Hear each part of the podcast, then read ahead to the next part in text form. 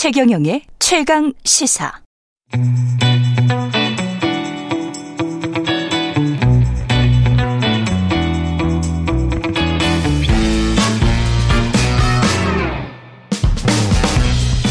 네, 정치 시사 이슈의 법적 쟁점을 시원하게 파헤쳐보는 시간 최강 로스쿨 오늘은 여름방학 특강입니다. 대장동 엑스파일 1타 강사 봉지욱 뉴스타파 기자 나오셨습니다. 안녕하세요. 네, 안녕하세요. 예, 박영수 전 특검이 구속이 됐는데 네.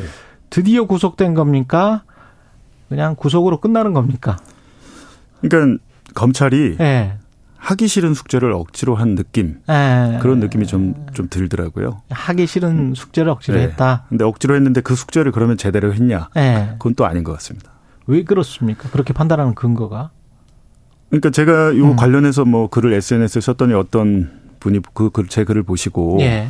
박영수 틱, 어, 특- 전 특검에게 한동훈 장관이 가장 싼 티켓을 끊어줬다 이렇게 얘기를 하시더라고요. 아. 그러니까 열 가지의 죄가 있는데 예. 아홉 개 빼고 음. 한 개만 했다 뭐 이런 게 아닐까요? 아. 네, 제가 볼 때도 음 지금 검찰이 그 영- 영장을 청구하면서 적시한 범죄 혐의들은 예. 음 굉장히 좀 작은 것들인 것 같습니다. 지금 공표된 범죄 혐의가 뭐죠? 일단은 2015년 대한변호사협회 회장 선거 나갔을 때 선거자금 3억 원을 남욱 등으로부터 받은 혐의와 아. 그 화천대유의 자본금을 그 김만배 회장이 마련할 때 예. 그때 5억 원을 어 사실상 그 받은 혐의 예. 그래서 총 8억 원을 수수했다라는 거고요. 어. 1차 그 구속영장 기각되고 나서 추가된 것은 딸이 박영수 전 특검의 딸이 화천대유로부터 11억 원을 예. 빌렸는데 그것이 사실상 어, 청탁금지법 위반이다. 아, 그때. 빌렸는데 네. 청탁금지법 위반이다. 그러면 음. 지금 생각해 보면 우리금융 뭐 알선 네. 뭐 이런 것들은 없네요. 지금 여기에. 그러니까 우리금융 그때 이제 그 금융사 임직원으로서 뭐 예. 어, 수재죄 한 게 그게 8억 원인데 음. 제가 볼 때 이제 가장 중요한 거는 정말 돈이 갔을까잖아요. 그렇죠.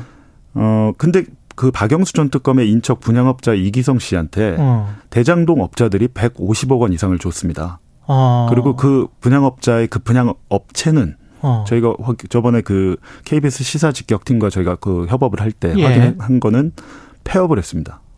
아, 그래요? 폐업을 하고 그럼 그 150억 원은 어디로 갔을까? 어디로 갔느냐? 그러니까 제가 볼 때는 애초에 준 것도 이상한데 음. 그럼 폐업하고 그 돈은 어디로 갔을까? 음. 그런 의심들이 있고 그런 것들은 자금 추적으로 충분히 좀 밝혀낼 수 있을 텐데 음.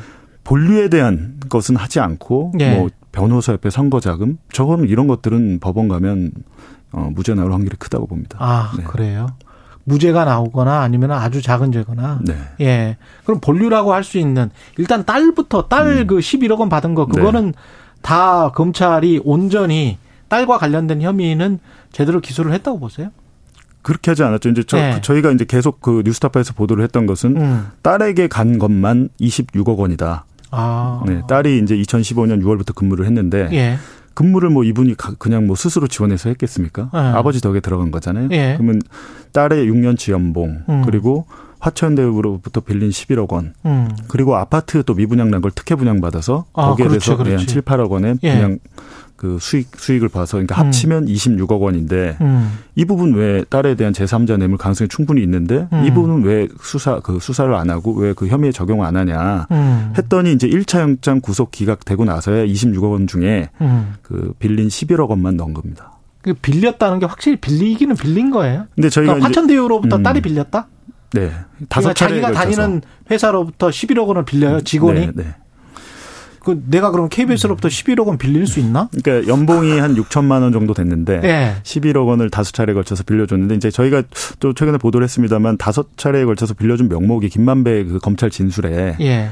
생활비 명목으로 빌려줬다는 거예요. 생활비 네. 명목으로. 근데 세상에 어느 회사가 생활비로 연봉의 한 20배에 해당하는 금액을 빌려주겠습니까? 연봉은 6천만 원씩 네. 주고 있는데. 근데 거기서 또 저 주목할 만한 그 김만배 진술은 원래는 이 딸이 씀씀이가 커서 아버지가 생활비를 보존해 줬는데 음. 어 아버지가 특검이 되면서 월급이 줄어가지고 어 대신 준 거다. 그러니까 사실상 생활비를 준 거죠. 11억 원. 특검 월급도 많은데. 그러니까 이런 것들이 2년 전 수사 때 네. 2021년 10월 11월 수사 때 다 됐던 거예요. 예. 지금 검찰이 새롭게 하는 게 없습니다. 음. 기존에 다 자기들이 수사했던 내용들 중에 발췌를 일부만 해서 좀 혐의로 적용을 하고 있는 거죠. 네. 네. 지금 뉴스타파가 정영학 회계사가 직접 녹음한 음성 파일을 네. 추가로 입수한 게 있죠. 그러니까 기존까지 알려진 거는 2021년 4월까지만 이제 정영 녹취록이 기록이 돼 있는데 음. 그 이후에 이제 5, 6, 7, 8, 9월 이제 9월부터는 이게 언론에 나오고 검찰 수사가 막 시, 작되고 이러거든요. 예. 그러니까 한 네 네 달치, 네 다섯 달치, 어. 네, 다섯 달치가 더 입수를 한 거네요. 그거 거기에는 뭐가 있습니까? 들어봤더니 음, 예를 들면 곽상도 전 의원이 하나은행 그 컨소시엄 깨질 뻔했을 때 뭐 도와줬을지 말을 지금 논란이었잖아요. 예. 곽상도 재판 1심 재판에서는 하나은행 컨소시엄이 깨질 뻔한 게 맞아?라고 의심을 했어요 판사가. 그랬죠. 그 얘기는 뭐냐면 검찰이 제대로 입증을 못한 거잖아요. 예. 근데 그 부분에 대해서 정영학 회계사와 그 하나은행의 이모 부장하고 직접 나눈 대화도 있더라고요. 음. 그러니까 이런 것들이 다 있어요 검찰에 지금. 아 이미 있는데. 근데 왜 저는 입증을 못했는지 모르겠어요. 아 네. 거기에는 깨질 뻔해가지고 우리금융이나 이쪽도 접촉하고 뭐 이런 게 있어요. 그런 부분에 대해서 나중에 문제가 될 수 있으니까 어떻게 해야 되고 대책을 논의하는 게 있는 거죠. 아, 네. 그렇군요. 그것도 있고 뭐 이제 2021년 9월이면 언론에 나오고 수사 시작되기 직전인데 얼마나 급박하겠습니까? 그렇죠.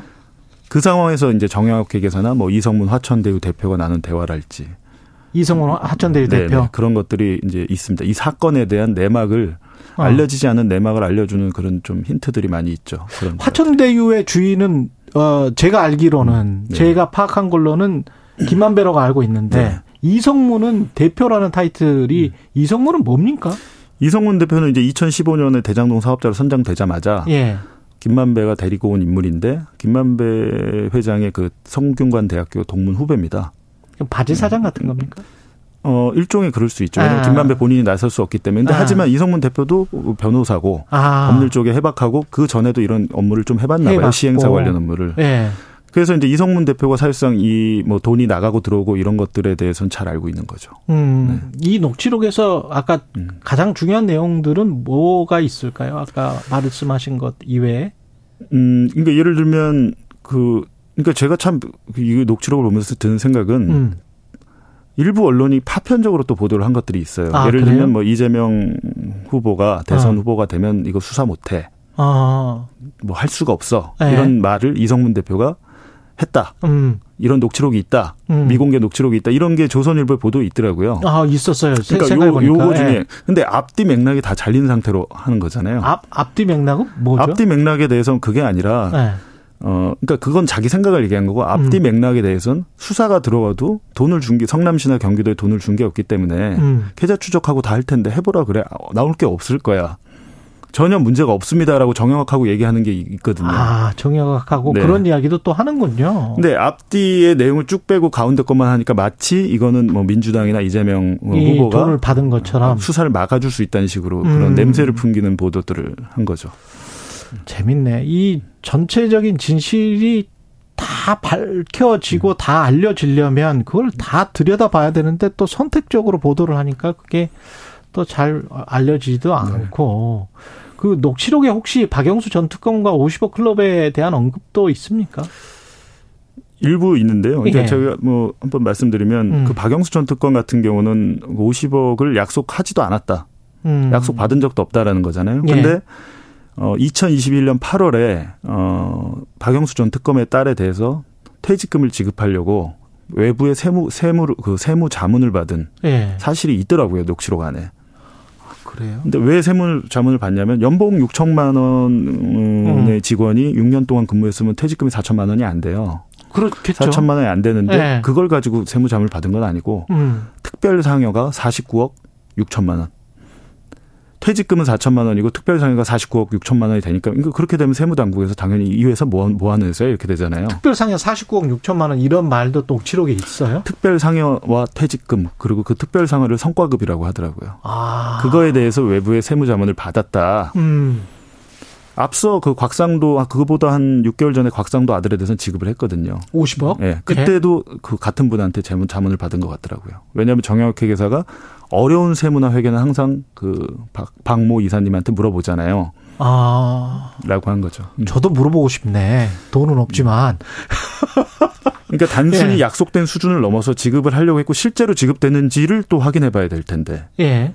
약 그렇게 지급하려고 했던 시도가 있었던 것 자체는 약속은 분명히 했다는 거거든요. 그러네. 근데 지금 약속을 했다는 것조차도 검찰은 밝히질 못하고 있죠. 그러면 음. 아까 그 11억 차용증 쓴 거. 네. 그거와 지금 말씀하시는 퇴직금 50억 음. 이건 다른 거죠. 그러니까 이런 것 같습니다. 제가 볼 예. 때는 예.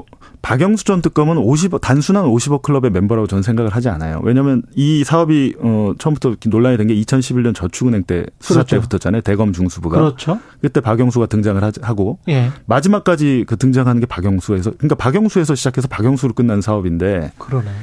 저는 전에 뭐라고 그랬냐면 그 화천대유 자본금을 박영수 통장을 거쳐서 간 것. 음. 원래 분양업자 이기성의 5억 원을 음. 그냥 김만배에게 보내면 되는데 굳이 박영수 그 변호사의 통장을 거쳐 갖고 보내거든요. 예. 거기에 대해서 김만배는 뭐라고 검찰이 진술했냐면 이거는 나중에 영수형한테 대장동 사업에서 생색낼 수 있는 기회를 내가 마련해 준 거다라고 하는 게 있어요. 어. 근데 이번에 자금 차용 약정서가 나왔잖아요. 그 예. 5억 원에 대해서. 근데 음. 박영수 전 특검은 난 단순히 내 통장만 빌려준 거다라고 그랬는데 누가 봐도 납득이 되지 않았는데 음.